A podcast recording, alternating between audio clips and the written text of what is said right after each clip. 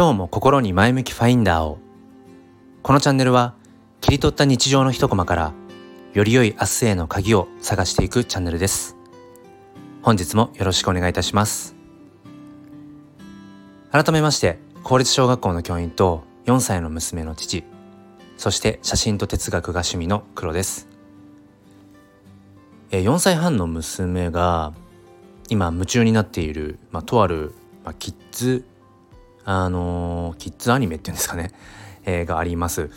あのクリエイティブ・ギャラクシーっていう番組で何て言うんでしょう。このお話の中でいろんなこうクラフトっていうのかな。そういったものが出てきてこう一緒にその後実際にあの作れるようななんかそういう番組です。これがえっ、ー、と週に一度、うん、30分枠のものが1本しか多分やっていなくてだから更新頻度が週に1回なんですよね。うん、でえっ、とこの週に1回の更新頻度の、まあ、アニメをアニメというのかな、うん、それを番組を娘は、まあ、毎日のように見るんですね繰り返しまた同じものがいいって。であの僕からするとうん今たまたまそれ見始めたばかりなので1本しかないんです録画が。だからなんかねあのこれもうすでに見たやつだよっていう何度も見てるからなんか新しいやつ早くやったらいいねとか、うん、別のあの番組を見たらなんていう風な声がけをしてしまうんですけれども娘は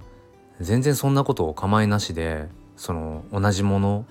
を何度も見るってことに関して全然別に違和感はなくむしろ毎回のようにこう、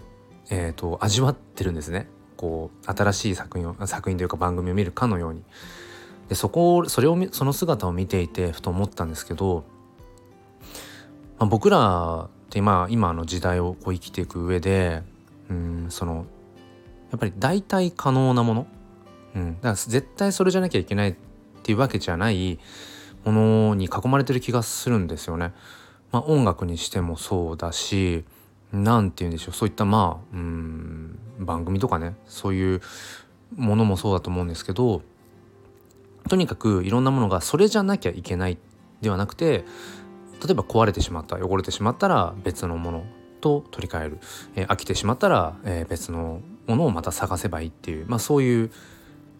時代というのか。でそれがまた簡単にできますよね。これだけまあスマホとかインターネットの普及がね、えー、なされているので、まあ、そういったことが簡単にできてしまう。うんそんなやっぱり僕ら大人の感覚からやっぱりそのね娘みたいなその子供ならではというのかうん子供が見ている世界っていうのかなその見方っていうのがものの見方がとてもね学べることがあるなっていうふうに思います。例えばその娘がね気に入って見ているその番組を作品として捉えたとして、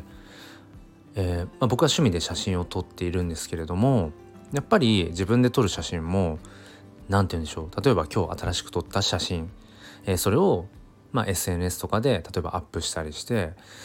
でやっぱり数日後にはまた新しい写真その新たに撮った写真をやっぱりアップしてっていうふうに自分自身がその、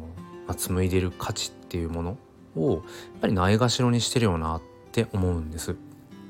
うんまあ、次どんどんどんどん次に次に新しい写真を新しい写真を撮ってもっといい写真撮れないかなとかもっとうんこうよりよく自分を表現できないかななんてことをやっぱりついつい考えてしまうそれはある意味でねその生き急いでるっていうような感覚かなと思うんですが例えばこれを1年に1枚だけ自分が撮った写真を1枚だけ1年間娘が呼んでますね。えー、失礼しました。そうあのー、ねその自分で撮った写真を1枚だけ1年間ずっとそれを眺める。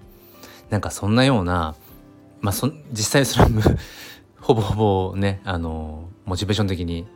無理だと思うんですけどなんかそんなような本当にそのそう他に替えが利かない、うん、その代替が可能じゃないっていうようなうん価値をなんか自分の人生の中にこう見出していけるようななんかそんな感覚を持ちたいなってものすごい漠然とした抽象的な話なんですが、えー、考えてしまいました、まあ、最近このやっぱ価値っていうところに結構自分が、うん、テーマでやっぱり考えてるところがあってあのー、最近ねあの NFT ってていう言葉を、まあ、よく耳にしているんですけれどもあの、まあ、非代替性トークンっていうあんまり詳しくないんですがなんかブロックチェーンとかねそういう仕組みを使ってそのコピーが無限に可能なはずのそのデジタルデータにあのそういったうん唯一無二のその交換できない代替不可能な、えー、そういった何て言うんでしょうこううん価値を紐付けてこういろいろとこう今そういったアート作品、まあ、だけじゃないですけどそういったね、あのー、価値を、うん、新たに作っていくっていうなんかそんなような時代も始まってるみたいです。えー、均一化された価値がね、えー、たくさんこうありふれているとか散らばっている本当にこの時代の中だからこそ唯一無二っていう価値それが何なのかっていうことを僕らはこれからますます、えー、こう問われていくそんなような気がしました。ちなみに娘がその今気に入っている、えー、クリエイティブギャラクシーこれ訳すと、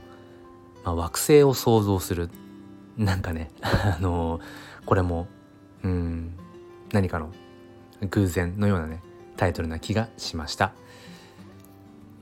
もう一つのチャンネル「すっぴん哲学」では毎週末ライブ配信という形で教育や子育てについて語り合っています。ご興味がある方は説明欄の方からチェックしてみてください。本日も最後まで聞いてくださりありがとうございました。それでは今日も心に前向きファインダーを